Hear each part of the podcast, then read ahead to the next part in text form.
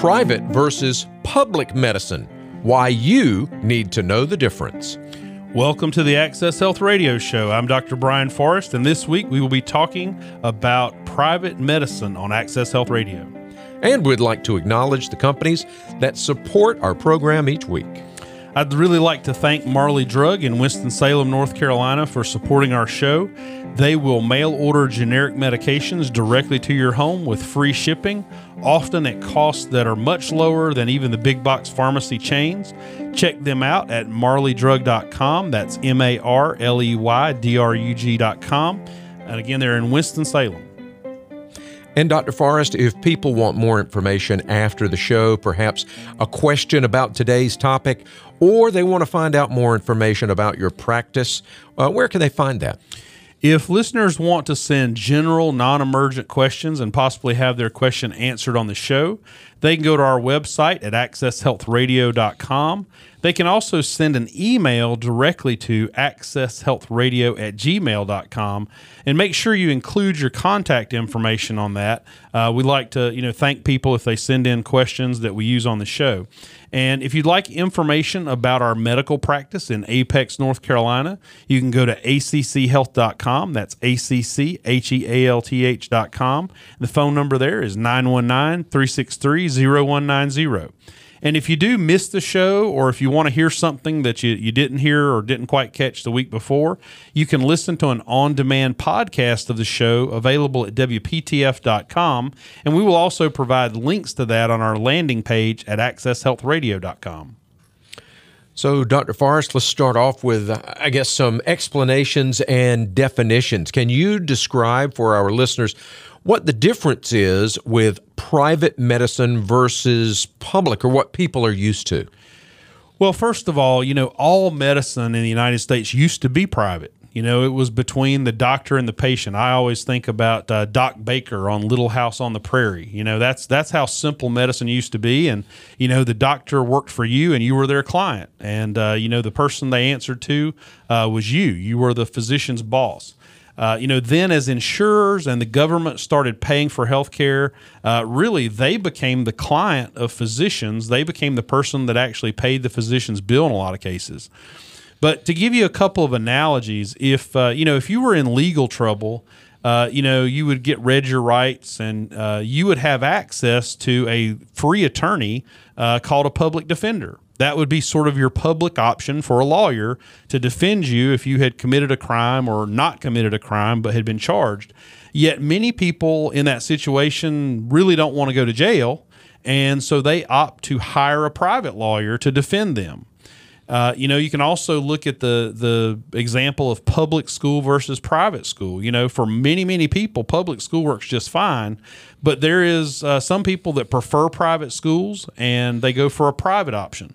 And in a similar way, there is private medicine, and private medicine is where either the physician or the facility contracts directly with the patient to provide their health care, and nobody else is involved in that, not the government or insurance or anything else uh, for, for the services that are provided by that physician or facility. And the difference is that, you know, if you're hiring private attorneys or if you're sending kids to private school, that's often much more expensive than the public option. With healthcare, private medicine can actually be less expensive or sometimes just slightly more expensive than medicine that's funded by the government or insurers.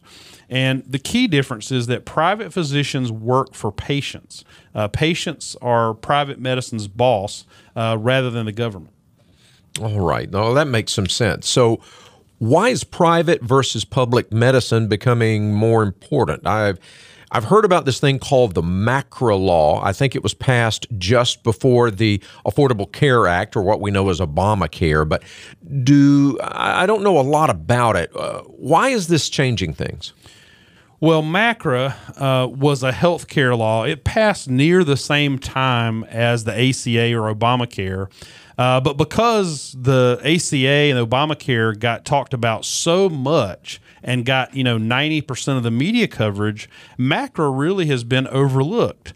However, some of the things that, that the MACRA law does can be equally as important to your future of healthcare as the ACA or Obamacare did. And primarily, the law was intended as a way to contain Medicare costs. As many people are aware, the funds available for Medicare have been facing a critical shortage for several years, and some have estimated that it would be bankrupt uh, in this decade if something was not done to bring down cost. And, you know, while most people agree that changes are needed to reduce cost, some of the drastic measures in MACRA could actually create a conflict of interest between you and your physician, since doctors are actually incentivized financially to make sure that the health care you get is less expensive. I want to come back to that in a few minutes. But first, it's time for our Access Health tip of the week. You know, many people spend more than $7,000 per year on their healthcare cost. And did you know that the average private medicine patient spends less than $2,000 a year on their healthcare cost when they combine private medicine for primary care with a less expensive high deductible health plan? With a health plan like uh, Medi-Share, Samaritan, or Liberty Share, potentially they could save over $4,000 per year on total out of pocket costs for health care. So, private medicine for primary care even eliminates copays and helps reduce medication costs as well. After the break, we're going to talk more about private medicine, and we'll also have our Access Health Trivia of the Week coming up with Dr. Brian Forrest. This is Access Health Radio. This is Access Health Radio with board certified family physician Dr. Brian Forrest.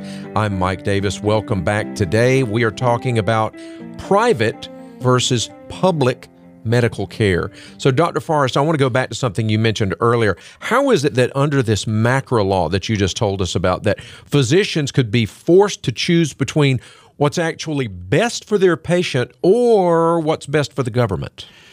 Well, you know, although we would all hope that it would actually not come to that, there are situations where physicians and hospitals are going to be financially motivated and financially rewarded to prevent patients from getting some types of treatment and health care. And the program that's created is called Shared Savings. Uh, and this is an example through the Medicare program. But the shared savings program essentially means that if your healthcare provider saves the government money on what it spends on you for your health care, that they actually get a part of the money that's saved. So, for example, if you had breast cancer and your physician convinced you to get a lumpectomy and radiation instead of a mastectomy, that saves Medicare a lot of money and therefore they would reward that physician for helping make sure that you got the least expensive option. Now, if both of those options were equally good for your health as a patient and in your best interest, that wouldn't be so bad. But what if you really need a mastectomy and your physician recommends a lumpectomy with radiation? Then you have to wonder if the treatment that's being recommended for you is what you really ought to have or if it's really just what's better for Medicare and for your doctor's bottom line. And that's what that's the t- part that really concerns me. Well, I can see why, and that's a scary scenario. Uh, that your healthcare provider might have incentives financially to choose one type of treatment versus another instead of what's best for the patient. I think I think that really can be scary. You know, it, it, goes as far as the medications they prescribe for you, the surgical options they they recommend, you know, what referrals they make, what diagnostic tests they do. And you know, you may not even know that those financial incentives exist. That if your physician orders one test versus another, or prescribes one medication versus another, that that may actually be financially better for them. And so, you know, I always like to use the litmus test for my patients. If this is what I would use as the best course of action for a family member of mine, that's what I want to recommend. And I feel like sometimes this this new law can create a conflict of interest where a physician may say, "Well, that's not the treatment I'd want my family member to get." But it may be the treatment that Medicare finds most appropriate and most cost effective. So that's the one I'm going to go with.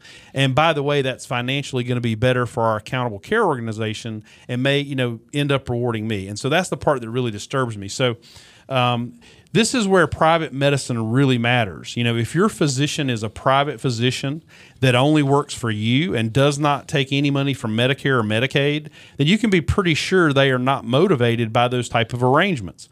You know, I often will tell patients that have cancer or any patient that's getting ready to go through a surgery or a major treatment to seek a second opinion from somebody that they pay privately to tell them if this is a treatment they would recommend.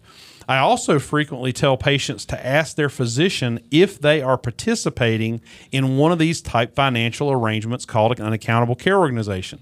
Um, that is what many of these arrangements are called, or ACOs is sort of short for accountable care organization.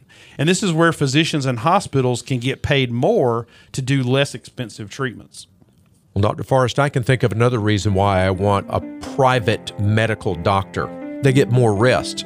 They can sleep at night. There you go. After the break, we're going to summarize some key information about private medicine and have Access Health Radio's Trivia of the Week straight ahead here on Access Health Radio. Welcome back to Access Health Radio with board certified family physician Dr. Brian Forrest. I'm Mike Davis. Today we're talking about private versus public medicine, and the differences can be alarming in some cases. Dr. Forrest, have you actually seen examples of where these accountable care arrangements, these ACOs, have led to physicians choosing a different treatment option for a patient just because it was cheaper? Well, yes. Unfortunately, I've seen many of many examples of this since the accountable care organizations were formed. Uh, but I'll give a recent example. There was a, a patient uh, that had a knee replacement surgery, and he ended up needing both of his knees replaced within a period of just a couple of years. And with the first knee, the recommendations the surgeons made for for what the patient would do and uh, with the surgery and with rehab afterwards and physical therapy uh, worked and were very successful. Uh, when the patient had the second knee replaced, uh, it was after that surgeon had joined an accountable care organization. And when the patient told me how that same surgeon that had operated on the first knee made completely different treatments available with the second knee, with much less rehab, much less physical therapy, I told him to actually ask the surgeon if he had joined an accountable care organization and if that had changed the treatment. The surgeon was shocked when that patient asked him about that because he didn't expect a patient to know anything about this shared savings program or accountable care organizations. But the, the surgeon actually admitted that he had joined an accountable care organization and that that was the reason for his different recommendations with his second knee and that that had changed the treatment options. And he had to do that to save Medicare money because he would get, you know, financially rewarded for those savings. So he immediately told the patient, though, that he would alter the treatment plan to be the same as the first knee and with the same post surgery rehab and physical therapy. And he apologized to the patient, but said that this was due to this new pressure that he had been under since the MACRA law had passed and he had joined this accountable care organization. So, you know, I've seen numerous other examples where cancer diagnosis and treatment was less successful than I think it might have been if an ACO had not been involved. And so I think it's just something, you know, if if you ever are having a major operation or treatment done and feel like that you know the recommendations that you're getting are different than what other people have had or what you've experienced in the past feel feel very free to ask the person ask that physician are they a member of an accountable care organization or the short version is ACO and if they say they are tell them that you want to make sure you're getting the best treatment available even if it's not the treatment that's going to be most beneficial for the ACO financially wow unbelievable Okay, Doc, it's time now for our Access Health Trivia of the Week. Well, people aren't going to be real excited about the trivia of the week, but I think it's interesting to know how this MACRA law changes over the next couple of years. So, the amount of physicians' pay that comes from cutting cost actually is going to go up from 15% to 30% of their pay in the next couple of years. The ironic part is that the percentage of pay for quality of care goes down from 30% to 15% uh, over that same couple of year periods. In other words, cost is becoming a higher priority by double than the quality over the next couple of years. And since these are changes that will come about uh, due to laws that have already passed several years ago, it's just that they're now going into effect. Well, Dr. Forrest, uh, what are some keys that you would like people to remember from today's show about private versus public medicine? Well, you know, first of all, private medicine is not necessarily for everyone. Some people will need to rely solely on the public option. Uh, you know, healthcare that is funded primarily by the government, be that state, federal, or municipal. However, anyone can choose to have an independent private physician that works directly for them and their best interest. And in many cases, uh, this is not even more expensive. You can also always seek out a private independent physician for a second opinion if you want if you want to get that. And if you're ever experiencing a major medical diagnostic test or treatment, you really should ask your physician ordering that treatment if they belong to an ACO and if they participate with a shared savings program. And if they do, ask them if that's influencing their treatment recommendations. And if it is, ask them to really do what is best for them rather than what might be better for the ACO. Just knowing that a patient is aware of ACOs and shared savings may make that facility or that physician consider a different option. And remember, for primary care, there is an option for private medicine, which we've talked about on the show before, called direct primary care, uh, which we've mentioned on the show, and that's how I practice. But many people may be surprised to find out there's actually private medicine surgeons. And for surgery, there's an option like the Surgery Center of Oklahoma, and they show all of their pricing transparently online with everything included the anesthesia, you know, the operating room fees, everything. They show that price online. And I've had patients that have actually gone there and gotten surgery for 95% less than a hospital that was going to bill Medicare. Uh, and they draw patients from all over the country that go there for sort of you know medical tourism. They go to Oklahoma just to have their gallbladder out or whatever because it's basically very transparently priced, and the surgical center is working directly for them as a patient. They're not filing insurance or anything else, but they're able to give those huge discounts because they don't have to deal with all the bureaucracy associated with that. Well, you've given us a lot of information, and I'm sure some of this is going to be available at our uh, website. It is. We're going to have uh, some information about this online. I will try to put a link uh, to the shared savings section uh, of the law. If some people would like to read through that, I can tell you it's not the best uh, nighttime reading, but it might put you to sleep. Uh, and uh, we'll also put some links for some more information uh, about private medicine in general on the website too. And, you know, we, we would like to again today thank our sponsor, Marley Drug.